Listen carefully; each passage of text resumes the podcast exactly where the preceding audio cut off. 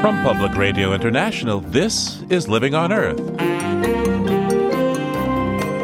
I'm Steve Curwood. The State Department argues Keystone XL pipeline or not, dirty tar sands oil will get to market. Oil demand is going to rise by about a third globally and about, well, over two thirds in the developing part of the world.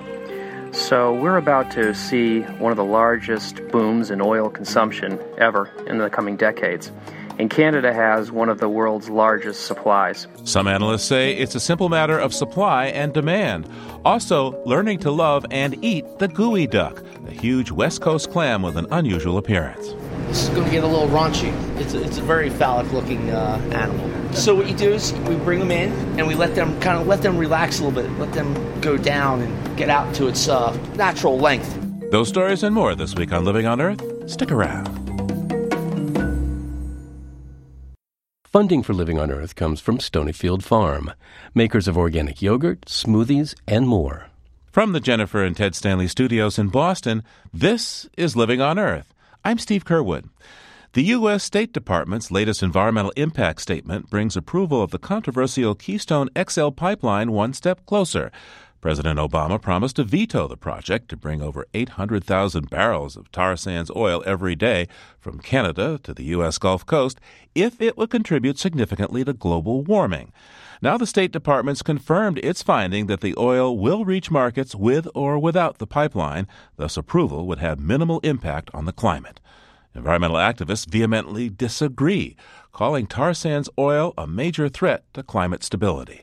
But Bob McNally, who served as an energy and national security expert in the George W. Bush White House, says the State Department has it right. Bob McNally, welcome to Living on Earth. Good to be with you. Thank you.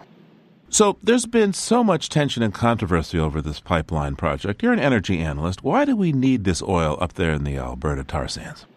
Well, the oil sands in Alberta are the world's third largest source of oil after Venezuela and Saudi Arabia. So this is an enormous amount of oil. And analysts and government officials who have uh, looked at forecasts and generated forecasts predict that oil demand is going to rise by about a third globally and about, well, over two thirds in the developing part of the world. So we're about to see one of the largest booms in oil consumption ever in the coming decades and Canada has one of the world's largest supplies. So it's basic supply and demand. Uh, those new consumers are going to want to get to that Canadian oil. And one way or the other, analysts agree, and the State Department agrees, that oil is going to get produced and shipped to consumers.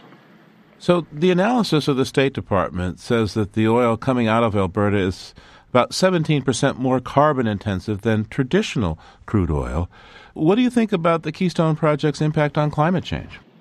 Well, the State Department also concluded that the oil in Canada will get produced with or without the permit. If the Keystone permit is rejected and the pipeline is not built, the oil sands will come to market via other pipelines and rail, which uh, emit more than the Keystone pipeline would. So that's why I think the State Department concluded, despite the increase in carbon emissions from oil sands relative to conventional oil, that since the oil in the oil sands is going to be consumed in any way, the cleanest way to get it out was to put it through the Keystone pipeline. So you're saying that, say, putting it in trucks or putting it on rail would be 20% more emissions related to this source of crude? Right. The State Department concluded that for other pipelines and rail transport options uh, compared to the Keystone pipeline. How viable are those options, though? We've seen all kinds of problems with trains, a number of deadly derailment accidents. And as far as an alternative pipeline going through British Columbia, there seems to be all kinds of problems there, local politics and, uh, and treaty rights with First Nation groups. Well, I think there's no question uh, that in Canada and the United States, we see concern about the costs and risks associated with energy production and transport, and those are going to be addressed. But even taking on board the regulatory changes uh, that will be coming, the view of the State Department and most energy analysts I'm aware of is that at the end of the day, that oil will still flow. Canada is already working on other options uh, mainly pipelines from the west out to the east to the maritime provinces, possibly pipelines to the west coast and into Asia, and other rail and pipeline options if the Keystone XL pipeline is rejected. Now, some scientists, like former NOAA scientist James Hansen, say that if the carbon in the Alberta tar sands gets into the atmosphere, it's game over for the climate. What would it take for the Alberta tar sands to become the first major fossil fuel reserve in history to be left in the ground? I think um, in order for to imagine a scenario in which the oil sands in Alberta was not produced in the coming years, I think the most likely scenario would be a global recession and a huge drop in the price of oil below the cost of what it would take to invest in producing Canadian oil. So, were we to have a worldwide uh, recession, uh, which would, of course, create other problems, then I can imagine a delay in investment in uh, both the production and the transport options for that oil.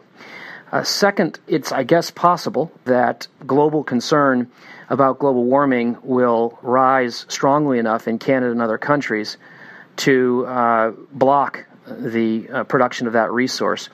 But I think that's uh, very unlikely. When I look around the world and look at Europe and look at Australia and look at Japan, I see areas that had been at the forefront of carbon policies and climate change policies pulling back and stepping back as they've encountered economic difficulties, not the least of which are high energy prices, particularly in Europe and Japan.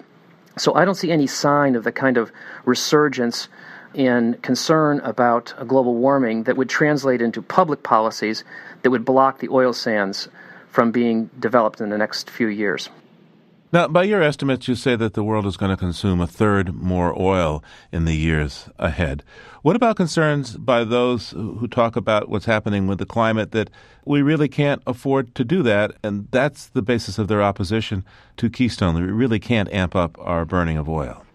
Right. I, I, think you've stated the opposition uh, correctly. Um, the problem is we have a tension here between concerns about the climate implications of burning that much oil, and then, of course, coal and gas will be burned on top of that, on the one hand. And on the other hand, we have to realize that oil is the lifeblood of modern civilization.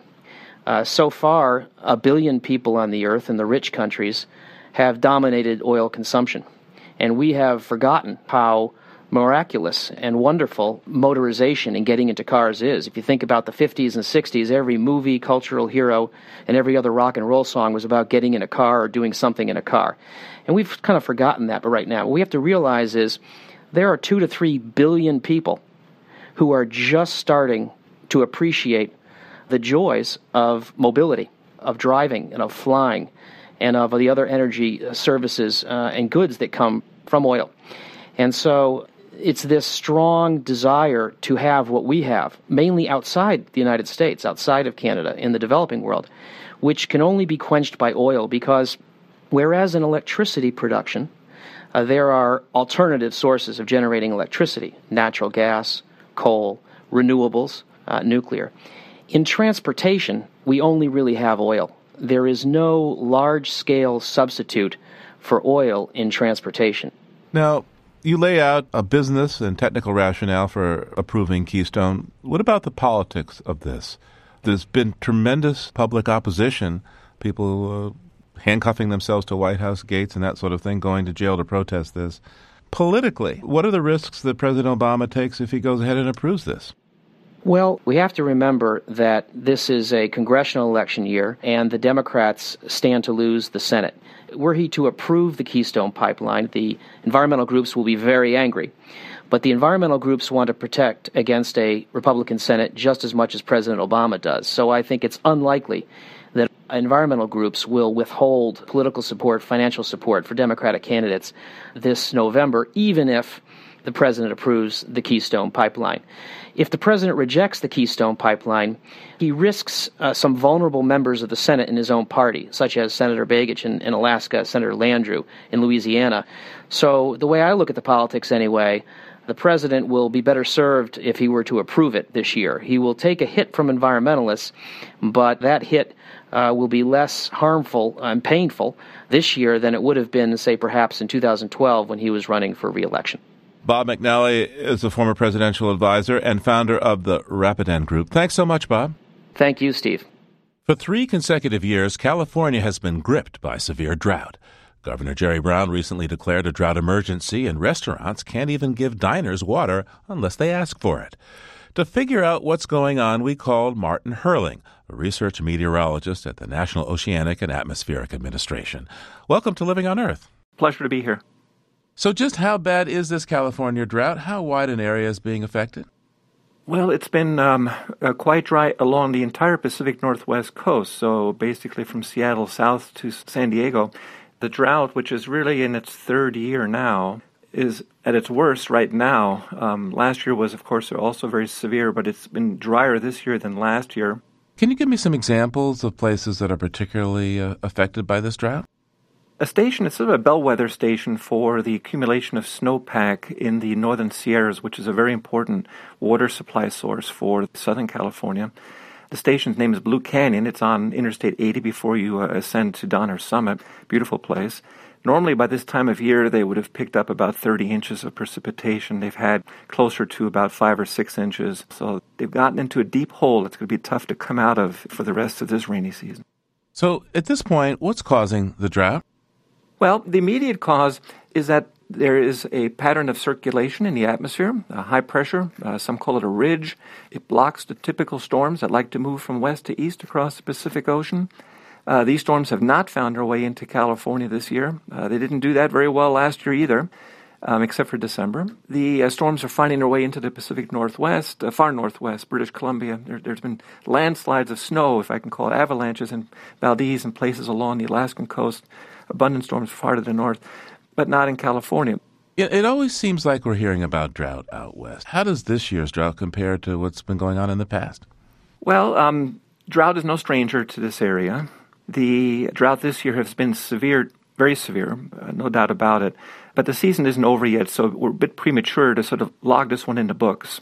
There are two consecutive years that stand out in memory that go back only about 35 years that um, most people will remember 1976 77 winter and 1977 78 winter.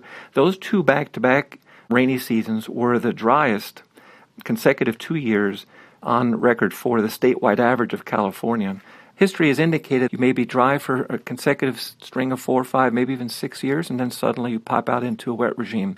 The key here is that the time series does not show a trend of precipitation either upwards or downwards over the last 117 years.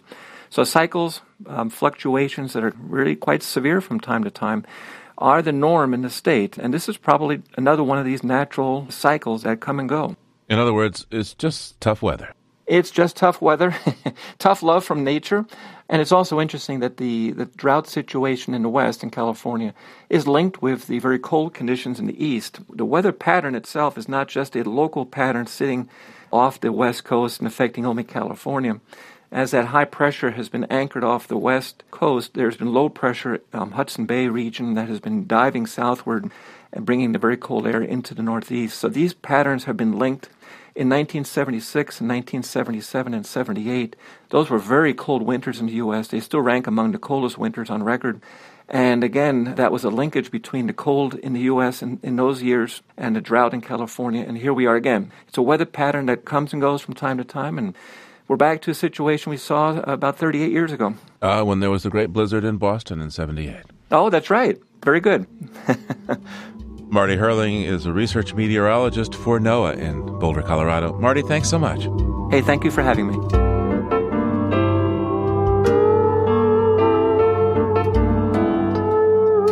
Coming up, feeling the California drought at the checkout counter. Keep listening to Living on Earth. It's Living on Earth. I'm Steve Curwood. The deep drought in California is likely to cut agricultural output this year, and Americans may soon notice, especially in the produce aisle.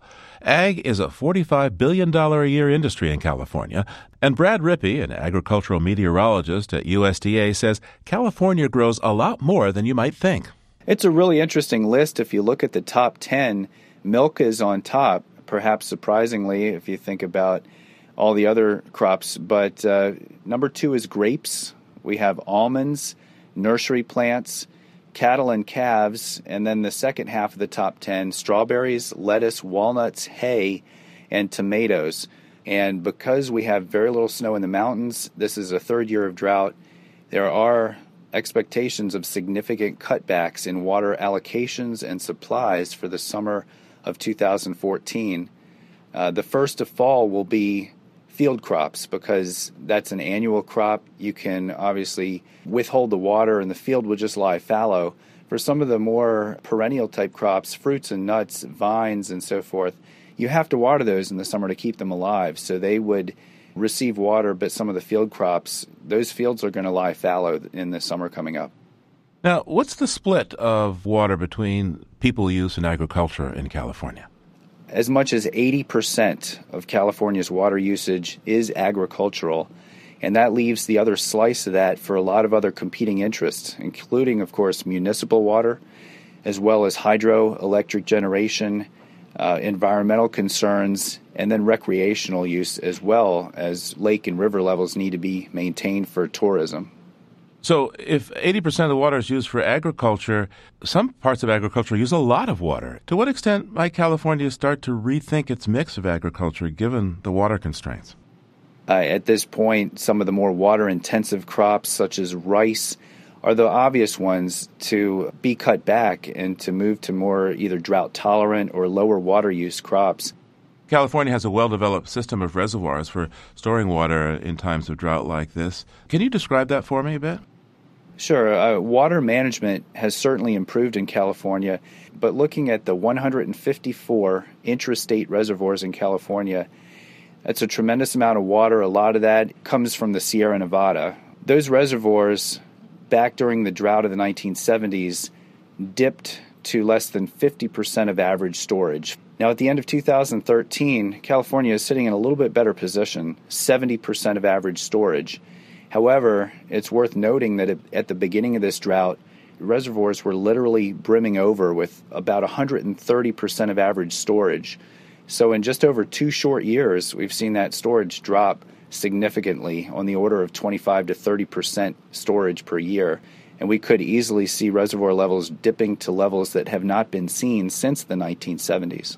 So, Brad, if this drought persists and farmers in California are forced to grow less, what does that mean for the rest of us who, well, you know, we like to eat every day? Honestly, you know, some of these crops, California is the primary source. In some cases, like citrus, we can go to Florida, to a lesser degree, Arizona or Texas. But fortunately, because the overall U.S. economic engine is pretty well buffered against crises such as drought, the chief economist of USDA is indicating that the Western drought could have some impact on food prices, particularly fruits and vegetables. But the impact is, at least for 2014, is expected to be relatively small. Just to put it in a little bit of perspective, food inflation for 2013 in the U.S. for all food was only 1.4%. Now, looking ahead to 2014, early expectations show food inflation expected to be 2.5 to 3.5 percent, which is pretty much in the range of historical values since the early 1990s. Brad Rippey is an agricultural meteorologist at the U.S. Department of Agriculture. Brad, thanks so much for taking the time with us. Thanks for inviting me to join you. Agriculture, cities, hydroelectricity, tourism, wildlife, there are many competing demands on the scarce water in California. That drought has focused attention on how we should manage our water supply as populations grow and the planet warms. And a very timely book called Water 4.0 has just been published by David Sedlak, a UC Berkeley professor of civil engineering and co director of the Berkeley Water Center. I wrote this book because I work in the technical aspects of water supply and water treatment, and I would have lots of conversations with people in cities that were contemplating new kinds of water systems. And I was surprised at how little they understood about this hidden system that delivers their water, treats it to make it safe to drink, and disposes or recycles it after they're done using it. Professor Sedlak writes Over the centuries, there was Water 1.0 when Rome built aqueducts and disposed of waste. Water 2.0 saw 19th century Europeans chlorinate and filter drinking water, followed by our present system, Water 3.0, that treats sewage as well. But David Sedlak says now is the time to update to Water 4.0. Well, we're all familiar with one of the first tenets of Water 4.0, and that's water conservation. So, quietly over the last 10 or 20 years, we've seen indoor plumbing change as people are switching out their top loading washing machines for front loading washing machines, and we've saved a lot of water that way. We can do better, and we will do better. The other part of Water 4.0 involves the creation of local sources of water and the recycling of water. So, those local sources of water are things like capturing urban stormwater runoff. We can also build seawater desalination plants, and those desalination plants can be a new local supply of water. And finally, we can start recycling our water, either recycling it close to the home with something like um, gray water, or we can recycle the sewage after it's been treated and put it back into the water supply. We use perfectly good drinkable water in our toilets. How should we change that system going ahead in what you call Water 4.0? The reason that we put perfectly good water into our toilets is that it's hard to have two separate types of water coming into the home. So once we built our homes with only one kind of pipe coming into it, and then we got this idea, well, maybe we should put uh, a second kind of water into a house, a recycled water or water of lower quality, it became very difficult to replumb and rebuild everyone's houses with a second distribution system. And so, an alternative would be to find a way to get rid of our waste without using so much water. So, the modern flush toilet that many of us have in our homes uses about uh, a gallon and a half per flush. It's possible to reduce that with a vacuum toilet, the kinds of toilets that we're familiar with on airplanes. So you could reduce the amount of water that the toilet uses to a little less than half a liter if you went to a vacuum toilet. The water savings associated with that isn't huge, so it may not be a good economic investment, but over time we may be able to actually get away from putting drinking water into our toilets. Now, talk to me a little bit about the present drought that is going on in California. With your understanding of what we need to do to move forward with water, how can we respond to these drought situations? The drought that we're experiencing in California is the worst drought in many decades, but it's not the only drought. So we've had a drought in the Colorado River Basin since about 1999, and we recently experienced a pretty severe drought in Texas. I think the drought that is most instructive to us is the drought in Australia that occurred about a decade ago. And that long drought was a cause for major change in the way Australia provided drinking water to people. So the first stage of the drought looks a lot like the first stage of the drought that we see in the western United States. People call for water rationing and voluntary cutbacks in water use, and that gets you through a year or two. But we have to think of something more than just rationing and voluntary cutbacks. We have to start planning for this next generation of water. You talk about local water supplies as a way to respond to the threat of drought. Explain more for me. It's nearly impossible to build a reservoir in the middle of a city, but many cities have a reservoir underneath them. They have the local groundwater supply. So, for example, Los Angeles has some wonderful urban aquifers that serve as a source of water supply for the city. So, those urban aquifers are like reservoirs within a city. And if we can recycle water and put it back in the ground, we create a local water supply that we can draw upon even during times of drought. What do you make of the social and cultural attitude towards water supply innovations? How prepared are we? If the system remains hidden underground and people just turn on the faucet and don't think about all the effort that goes into getting the water to them, we can't have an intelligent discussion about water supply. And the idea of seeing water as going through a series of revolutions should comfort us a little bit. That is, throughout history, we've had problems with our water supply. They've seemed difficult and intractable. There have been unfamiliar new technologies we've had to adopt. And ultimately, we figure it out and we become comfortable with having water that's treated or having sewage that's treated or having water that's imported. So, a lot of the discussions that you hear now and the resistance to new sources of water supply should be expected by people who are unfamiliar with where their water comes from and why they need to think about something more than the existing system. So, what do you think it'll take for ordinary citizens to realize that a change is needed? There's nothing like a good crisis to bring about change whether it's a public health crisis and people dying from typhoid fever and cholera, whether it's rivers catching on fire and the Great Lakes dying, all of these things prepare the public for the investments and the discussions and the decisions that have to be made about going to a new way of supplying and treating water. By the way, I, I hear reports that current drought in California is making the the outlook for wine production uh, a little dimmer, and maybe that will galvanize people into action. Huh? Or it might force them to experiment with Argentinian and Australian wines. David Sedlak is author of Water 4.0 The Past, Present, and Future of the World's Most Vital Resource. And he teaches at UC Berkeley. Thank you so much, sir. Thank you, Steve.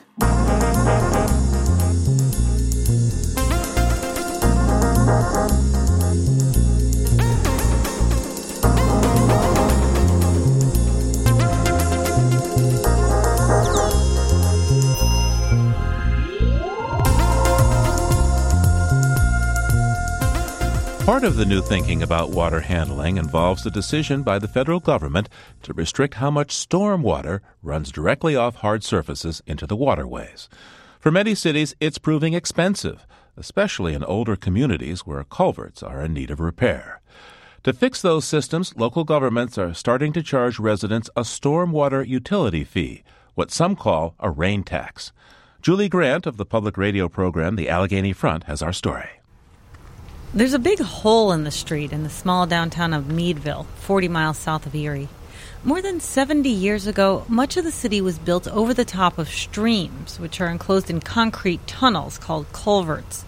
Assistant City Manager Andy Walker says last summer, when Meadville got hit with a huge rainstorm, one of the major tunnels clogged. Essentially, the culvert became nearly completely plugged with sediment and debris rocks, branches, um, some from the storm itself, and frankly from other probably prior events where we hadn't done proper maintenance. A third of the downtown streets flooded. Cars couldn't get through. The water gushed over and under the roads with so much force, iron manhole covers were pushed up more than six feet off the ground.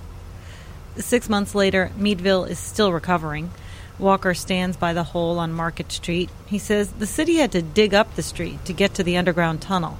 Then they had to figure out how to remove the branches and rocks that were plugging it up. And this is where we had opened it up to literally drag out the debris. Um, and we had a pulley system and dragging a bucket so that we can get it to this hole and then scoop it out with a traditional backhoe and load it out. The $150,000 price tag may not sound bad, but for a small city like Meadville, it's a significant portion of the budget. Thankfully, Walker says they don't have to spend money from the general fund. Last year, Meadville started charging residents a stormwater utility fee to pay for maintenance and for projects like this. Many call it a rain tax, but Walker doesn't like that term. And in fact, we try not to call it a tax increase because it is really a user fee. Walker says, like any other utility, water or sewer, people are billed by how much they use it. In the case of a stormwater fee, property owners are charged based on the footage of impervious surfaces, such as parking lots and rooftops on their property. He says rainwater runs off of those surfaces and into the public stormwater system. Depending on the size of your parcel, that's your billing unit, that's your impact, that's your usage of the system, and you're billed accordingly then. Last January, the average homeowner started paying a new fee, about $90 per year in Meadville. Cities such as Philadelphia and Mount Lebanon, south of Pittsburgh, have started charging similar fees. More Pittsburgh area municipalities are expected to start considering a stormwater fee this year. We asked a few residents about it at a drugstore on the East End. Matt Marquette is a lawyer and a homeowner on the East End. I would support any uh, measure that uh, helps develop the infrastructure and limits any sort of pollution that goes into the river waters, which I think are a great local resource. But others we asked don't want a stormwater fee. In the greeting card aisle, Cheryl Fuller stopped to disparage the idea. We don't need another bill. We have enough. As homeowners, gas, light, water, sewage, and now a sewer fee? No. No. It's time to become a renter. The state of Maryland recently passed the country's first statewide stormwater fee. It's expected to cost the average homeowner around $175 a year. Taxing rainwater. I know it sounds crazy, but that's exactly what the state of Maryland is doing, creating a flood of outrage. That's Gerri Willis on Fox News. Her guest is a county executive from Maryland, Laura Neuman. So essentially, the amount of rainwater that is outplaced by my structure, my building, my house, I get taxed for that. Is that the way it works? That's the idea. They're thinking that the amount of impervious surface on your property, meaning your roof, your driveway, your home, uh, will determine the amount of tax that you pay. I'm telling you, that sounds like a ton of dough.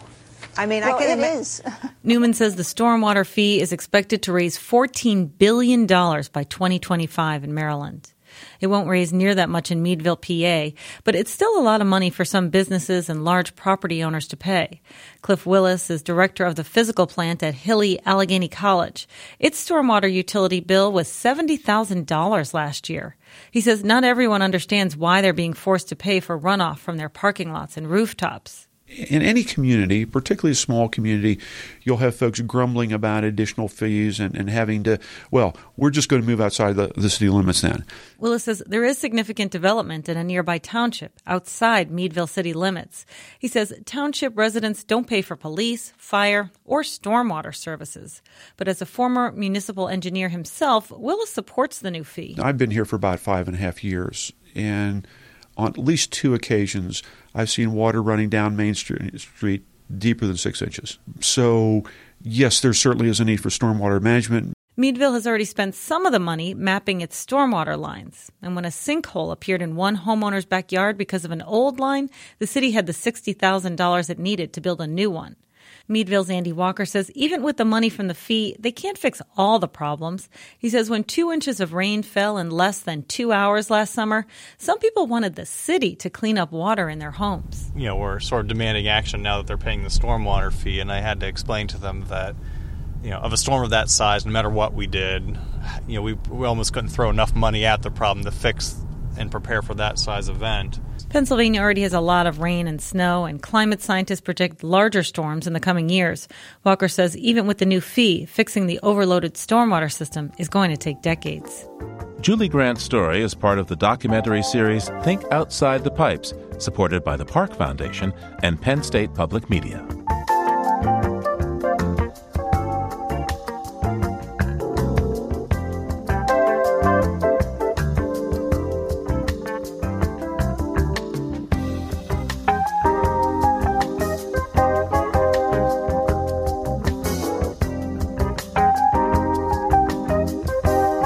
Coming up, checking in on the Eagles that went to college. That's just ahead on Living on Earth. Stay tuned. Funding for Living on Earth comes from the Grantham Foundation for the Protection of the Environment, supporting strategic communications and collaboration in solving the world's most pressing environmental problems. The Kendeda Fund, furthering the values that contribute to a healthy planet, and Gilman Ordway for the coverage of conservation and environmental change. This is PRI, Public Radio International. It's Living on Earth. I'm Steve Curwood. Now let's dig beyond the headlines to find out what else is going on in the world. Peter Dykstra joins us in the studio. He's editor of the dailyclimate.org and environmental health news. That's ehn.org. Hi, Peter. Hi, Steve. Thanks. So, what you got for us this week? Well, we've seen a lot in the news over the last few years about finding pharmaceuticals in our waterways. It's everything from caffeine to Prozac. And the reason we find them is that sewage treatment plants are designed to treat living things like bacteria. They're not designed to treat the chemicals that we might ingest and then get rid of. Uh, so, some scientists have figured out that if you can find legal drugs in sewage, why not trace illegal drugs through sewage? Our EHN reporter, Brian Bienkowski, put together some data from about 20 studies on this. My favorite one is a chemistry professor at Puget Sound University in Washington State who studied his own campus's sewage output. Now, wait a second. Pot is legal now in Washington State. But a lot of other things aren't. So here's what Professor Sewage found there's a huge spike every exam week on campus in amphetamine levels in the sewage. That's probably not a, big surprise for a lot of people who are familiar with college. And the technology to detect even tiny traces of chemicals has gotten so much better in, in recent years. There have been a lot of studies on illegal drugs traced through sewage in Europe. They found meth, cocaine, heroin, ecstasy. It's in varying amounts, but one of the constants is that it's usually heavier on the weekends. Okay, Peter, what about the right to privacy here? Well, it's only a privacy issue if the technology were good enough, and it isn't, to figure out which home or which individual were donating his or her sewage to science. So, what, what else do you have? Well, Steve, you have to feel for the poor town of Valdez, Alaska. It's been 25 years. 25 years ago, Valdez became synonymous with one of the most notorious oil spills in history. 25 years before that, Valdez was wiped off the face of the earth by an earthquake and tsunami. It was rebuilt up the hill a little farther away and out of danger. Oy Valdez, huh? So we got the big earthquake in 64, the Exxon Valdez oil spill almost exactly 25 years later in 89. So it's almost 25 years again. What is it this time? Avalanches. Uh, the Richardson Highway, the only way in and out of town, and uh, two weeks starting in late January following absurdly warm temperatures in the 60s. That's right, the 60s in January in Alaska led to two avalanches. They cut off the Richardson Highway, the only uh, road access to Valdez.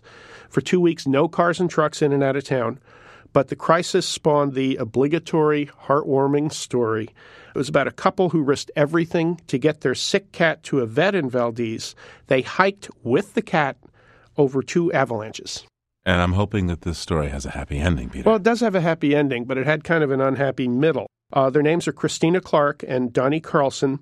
They got arrested for trying to save their cat by hiking over the avalanches. They locked them up. They even locked the cat up in a shelter. The humans got out. The vet got the cat out. The vet healed the cat, and everybody's doing just fine. But no catastrophe, I guess. So, Peter, what you got for us in the calendar this week? This is one of my favorites. It's 79 years ago this week, 1935. The source is no less an authority than the New York Times.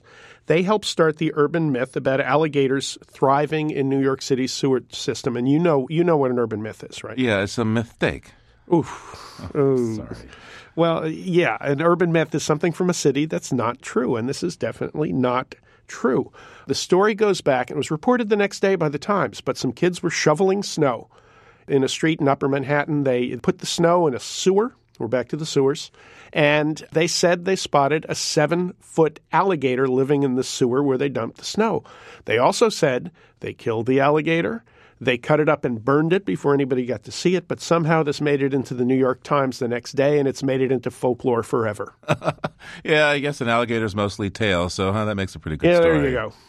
Peter Dykstra is the publisher of Environmental Health News and thedailyclimate.org. Thanks for visiting us here in Boston, Peter. Thanks, Steve. It's great to see you. We usually think of having an eagle eye, but in this case, we're going to talk about having an eye on the eagle. That's right. At Berry College in Mount Berry, Georgia, they have a pair of eagles nesting on campus. And because of the event, the college has installed an eagle cam to allow people to watch a live stream of this nest, which is located between the parking lot and the entrance of the athletic center. And joining us today uh, to discuss this is Dr. Renee Carlton. She's an associate professor of biology at Berry College. Welcome to Living on Earth, Renee.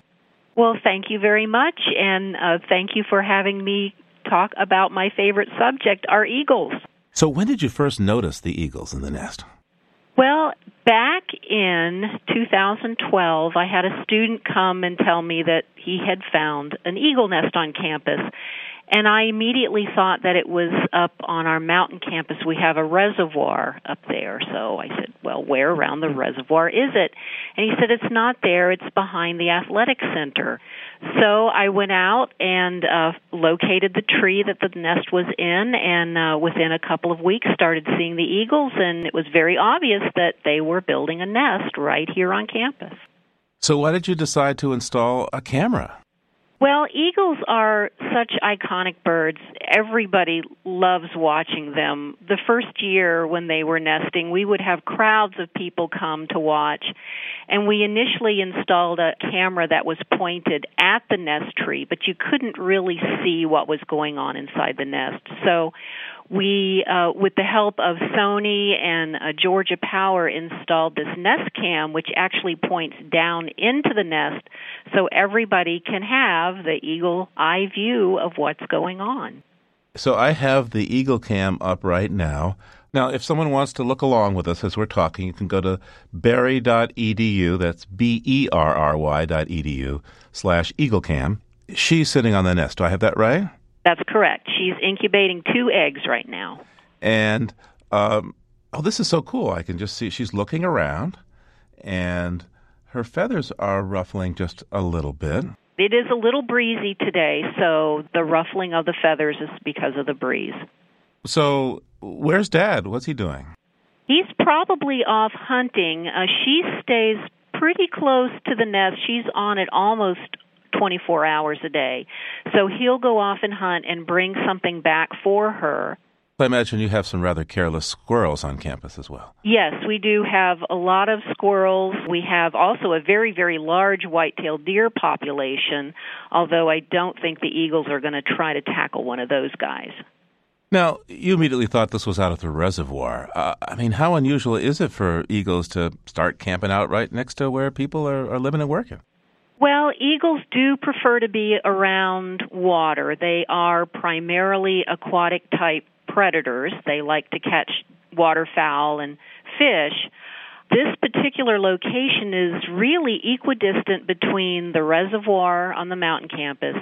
There is a river fairly close by. Also, there's an old rock quarry on campus and a pair of lakes that aren't too far from us. So, really, this to them, I suppose, seemed to be the ideal place to be equidistant between all these hunting grounds. As I understand it, eagles aren't all that common in your part of Georgia. Why is that? Because of DDT, the pesticide, eagles became endangered, and in fact, in the 70s, there were no nesting eagles recorded in Georgia at all.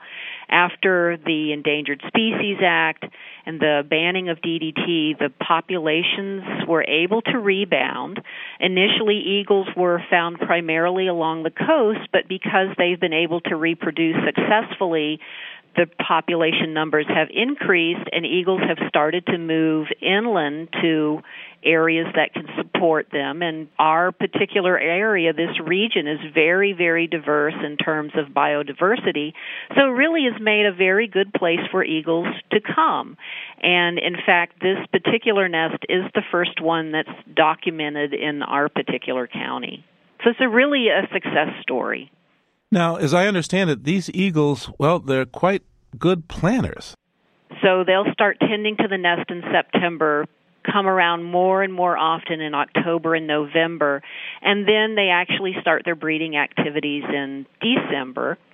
This particular pair had uh, two eaglets last year. We think the first egg was laid right around Christmas time, and uh, then the eaglets hatched in late January and fledged in April. This year they're a little bit later. The first egg was laid on January 14th, and the second egg was laid on the 17th. So we're expecting the hatch to occur right around Valentine's Day. Now, tell me what happens. Uh, hopefully, these eggs will hatch soon. Valentine's Day, you're projecting. What stages will the hatchlings go through that people can see on the on the Eagle Cam? After they hatch, we'll probably only get some very brief glances of them because at first young eaglets don't have the ability to maintain their own body temperature. So they're going to rely on mom to keep them warm and she's going to nestle down right on top of them and keep them comfortable for about a week, 10 days, and then as their feathers start to come out more and they're able to control their body temperatures, both adults will go and find prey items to bring in and feed the eaglets. I think what most people will really enjoy watching is when the parents are feeding the eaglets because they're really very, very careful. You can imagine this big, large bird with the talons in the bill. They will actually fold their talons in uh, to their foot so when they come in for a landing at the nest, they don't accidentally spear one of the eaglets. And then they very carefully will pick off small pieces of meat to feed the babies. So they're really excellent parents, and I think people will really enjoy watching that. Renee, what do you hope that uh, people will gain from from this camera? I think it will give everybody a real insight into what goes on in eagle life, especially how fast they grow and what kind of steps the parents have to do to ensure that the eaglets get enough food in order to survive and what it's like to be up in a tree that sometimes is swaying quite a bit with the winds but it, it's just a, a real unique chance to get to get personal with our national symbol and I think one of the most beautiful birds on earth. Well, Renee, I want to thank you for taking this time today and for looking after these eagles. Well, it's my pleasure to be able to give you some information about them. I hope everybody will check out the cam and get a chance to see the eagles in action and enjoy uh, what almost has become commonplace for us. Renee Carlton is an associate professor of biology at Berry College in Mount Berry, Georgia. Thanks so much. Thank you.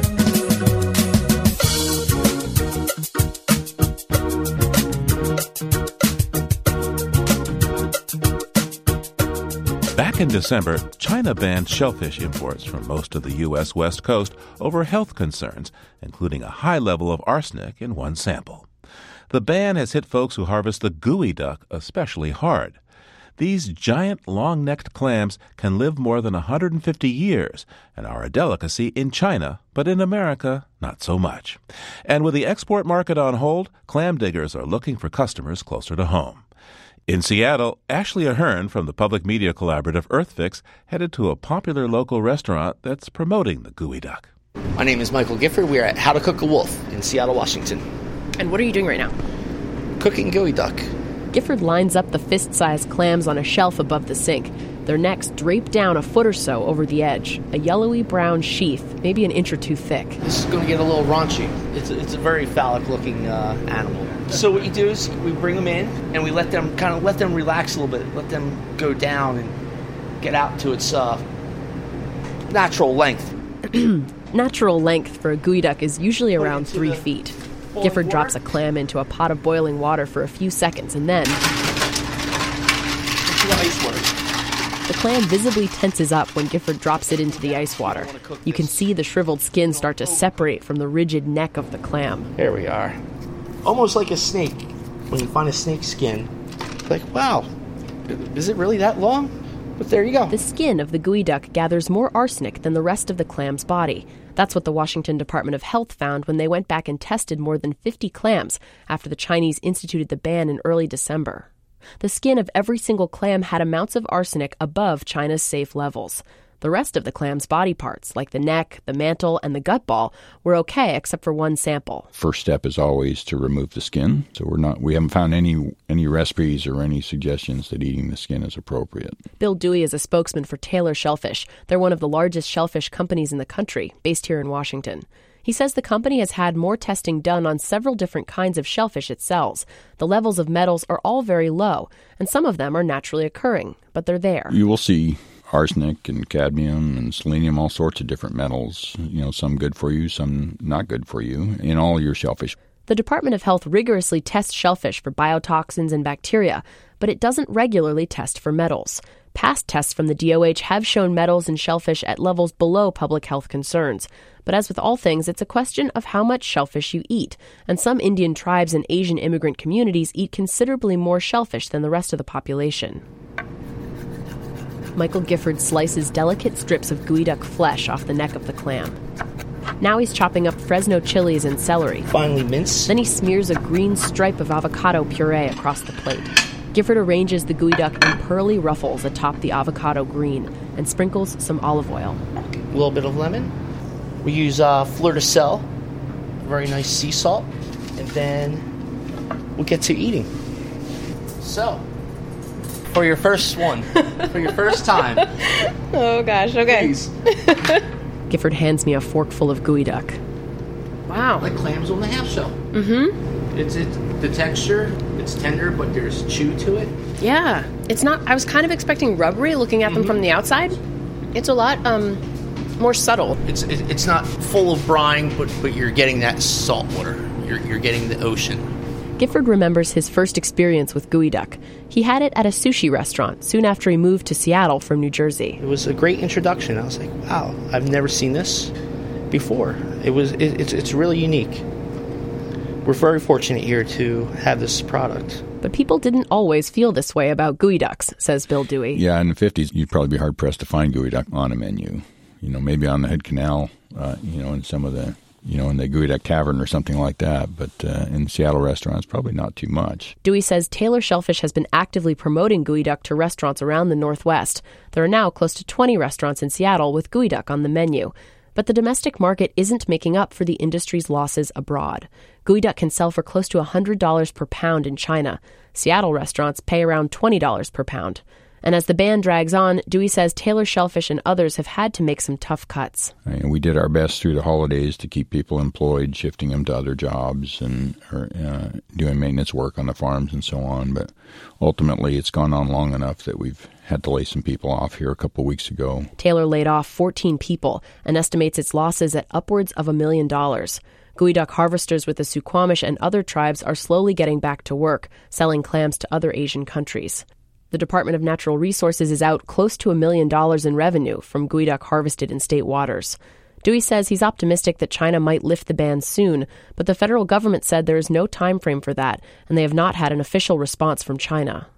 For now, geoduck may still be a tough sell for Northwest foodies, but if more chefs like Michael Gifford have their way with this quirky clam, the future might look a little more delicious. I'm Ashley Ahern in Seattle.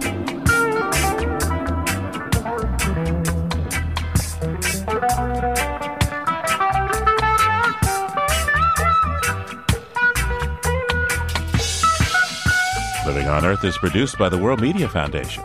Naomi Arenberg, Larissa Baker, Bobby Bascomb, Emmett Fitzgerald, Helen Palmer, Catalina Pierce Schmidt, Adelaide Chen, James Curwood, Jennifer Marquis, and Gabriella Romano all helped to make our show. Jeff Turton is our technical director. Allison Lirish Dean composed our themes. You can find us anytime at loe.org and like us on our Facebook page. It's PRI's Living on Earth, and we tweet from at Living on Earth. I'm Steve Curwood. Thanks for listening. Funding for Living on Earth comes from the Grantham Foundation for the Protection of the Environment, supporting strategic communications and collaboration in solving the world's most pressing environmental problems. The Kendeda Fund, furthering the values that contribute to a healthy planet, and Gilman Ordway for coverage of conservation and environmental change. Living on Earth is also supported by a friend of the nation, where you can read such environmental writers as Wen Stephenson, Bill McKibben, Mark Hertsgaard, and others at thenation.com. This is PRI, Public Radio International. PRI, Public Radio International.